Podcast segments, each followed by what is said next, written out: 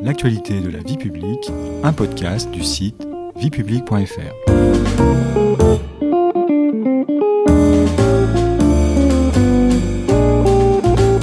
Bonjour à tous, bonjour Stéphanie. Bonjour Patrice. Dans l'épisode précédent, l'épisode 3 de notre série consacrée à l'élection présidentielle américaine, nous avons évoqué la dernière phase du processus de sélection des candidats à la présidence avec l'organisation des conventions nationales par les deux principaux partis américains engagés dans la course à la Maison-Blanche.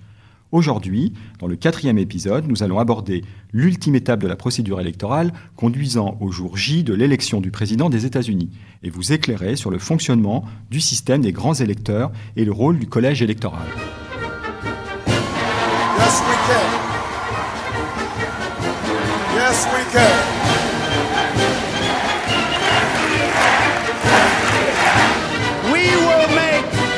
America safe again.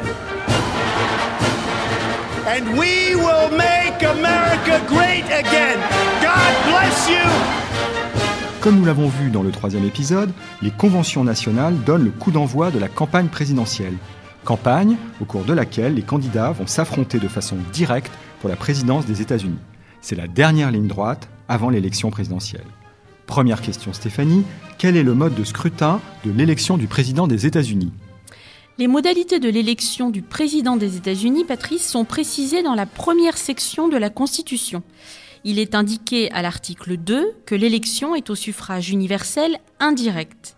En 1787, au moment de la rédaction de la Constitution, les pères fondateurs des États-Unis, the Founding Fathers, c'est-à-dire les 55 membres de la Convention constitutionnelle américaine, dont les plus célèbres sont George Washington, Alexander Hamilton, Benjamin Franklin, Thomas Jefferson, James Madison, John Adams, etc., ont fait le choix d'une élection indirecte du président des États-Unis. Pourquoi ce choix d'une élection indirecte? Eh bien, les, pères fondateurs redoutaient les distorsions qu'un poids démographique aurait donné au vote en favorisant les États les plus peuplés. Par ailleurs, le choix du suffrage indirect pour l'élection du président est justifié par l'idée selon laquelle il est préférable de confier cette élection à un petit nombre de personnes éduquées qui disposent de l'information et du discernement nécessaires pour juger au mieux des qualités exigées par le poste.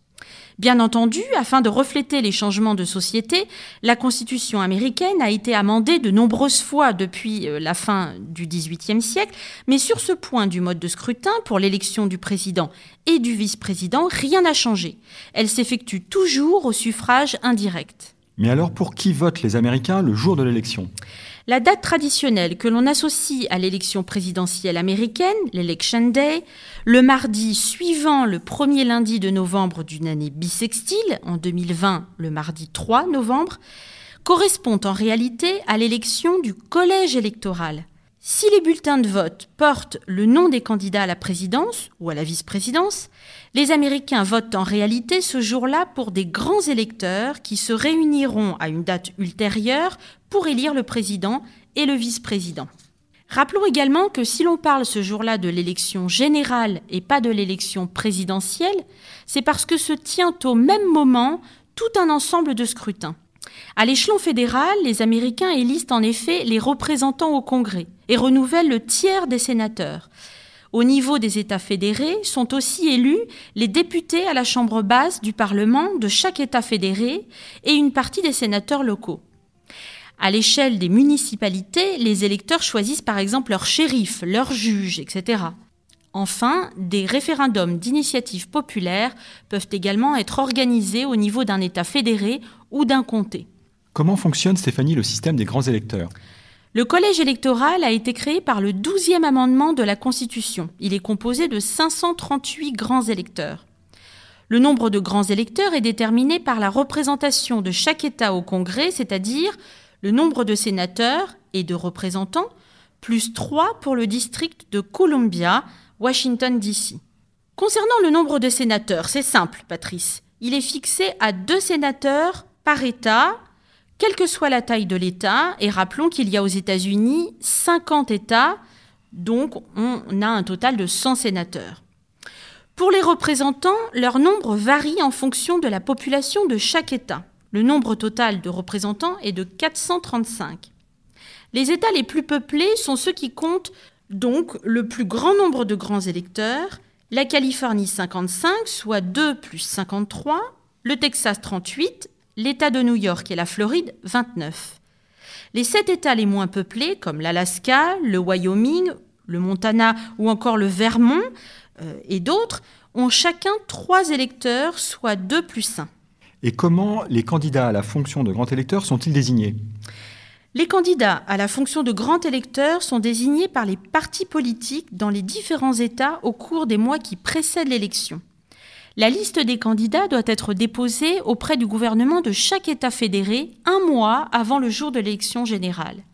Les États sont libres de choisir leur système de nomination, et selon les États, celle-ci peut s'effectuer lors des primaires, lors des conventions nationales, ou être confiée au comité de campagne des candidats à la présidence. Et le jour de l'élection, cette année le 3 novembre, donc, comment chaque État fédéré fera-t-il pour répartir ses grands électeurs entre le président sortant Donald Trump et le candidat démocrate Joe Biden? Par exemple, comment la Californie, dont vous nous avez dit qu'elle comptait 55 grands électeurs, fera-t-elle pour les répartir entre les deux candidats? Eh bien, Patrice, chaque État est libre de déterminer le mode d'allocation des grands électeurs entre les différents candidats à la présidence. Dans chaque État, le candidat arrivé en tête du scrutin remporte tous les grands électeurs de l'État. C'est la fameuse règle du winner takes it all, le vainqueur prend tout. Seuls le Maine et le Nebraska ont adopté un autre système, le système proportionnel. Dans le cas de la Californie, ce seront les 55 grands électeurs du candidat vainqueur qui iront au collège électoral. Et après le jour de l'élection, euh, Stéphanie, quelle est la suite de la procédure? Que se passe-t-il? Alors, les grands électeurs, donc les membres du collège électoral, se réunissent dans chaque État à la mi-décembre pour élire le président et le vice-président. Le résultat des votes est envoyé au Sénat des États-Unis à Washington qui procède au décompte des voix. Le candidat ayant reçu la majorité des voix du collège électoral est élu président. Il faut donc au moins la moitié du total des voix de grands électeurs, plus une, pour obtenir la majorité et remporter l'élection, c'est-à-dire 270 sur un total de 538. Ça, Patrice, c'est la règle. Mais dans les faits, dès l'instant où l'ensemble du collège est élu le 3 novembre, on connaîtra le nom du futur président des États-Unis. Les grands électeurs euh, sont-ils tenus de respecter le vote de leur État? Le scrutin du collège électoral est secret. Les grands électeurs sont tenus en principe d'honorer leurs promesses, mais dans les faits, rien ne les y oblige.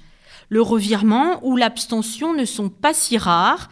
Cependant, quoi qu'il en soit de la loyauté des grands électeurs, il n'est jamais arrivé au cours de l'histoire que le revirement ou l'abstention de certains d'entre eux ait une influence sur le résultat général de l'élection.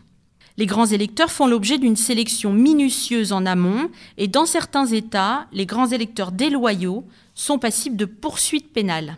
On voit que beaucoup de choses se passent au niveau des États fédérés.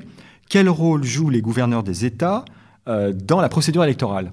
Alors si le mode d'allocation des grands électeurs est une prérogative du pouvoir législatif de chaque État, l'organisation du vote relève de l'exécutif de l'État fédéré, donc des gouverneurs des États. Le gouverneur supervise l'élection et toutes ses modalités. Rappelons, comme on l'a dit tout à l'heure, que le jour de l'élection générale, de multiples scrutins sont organisés. Parfois, plus d'une dizaine d'élections différentes peuvent avoir lieu en même temps. Par conséquent, dans ce cas-là, les bulletins de vote sont extrêmement chargés, vous l'imaginez. Avec ce système des grands électeurs, Stéphanie, la victoire ou la défaite pour un candidat à la présidence peut donc se jouer dans un seul État. En effet, c'est une configuration tout à fait possible, comme ça a déjà été le cas avec la Floride en 2000 lors de l'élection qui opposait George W. Bush à Al Gore.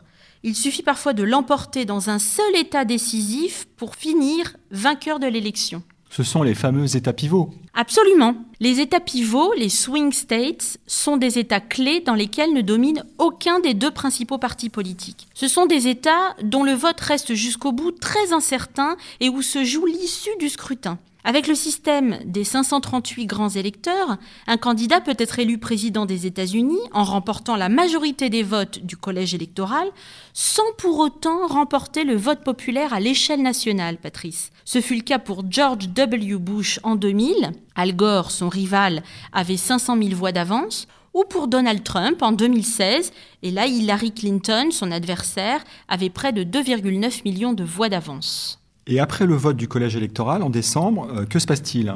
La cérémonie d'investiture du président des États-Unis est organisée en janvier, en principe le 20 janvier.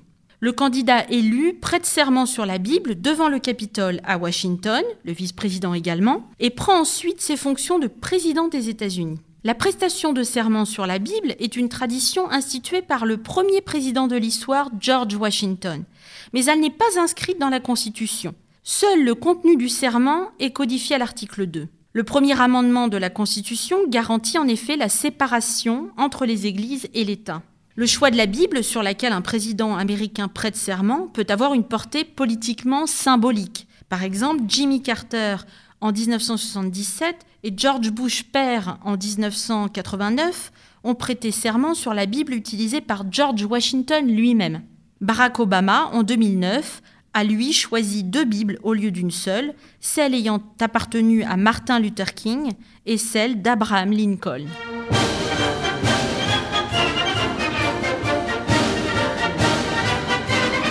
C'est la fin de cet épisode. Au sommaire du prochain, nous nous intéresserons à un aspect très important de l'élection du président des États-Unis, la campagne électorale et son financement. Si vous avez apprécié cet épisode, n'hésitez pas à nous suivre sur votre plateforme d'écoute de podcast préférée et à vous y abonner.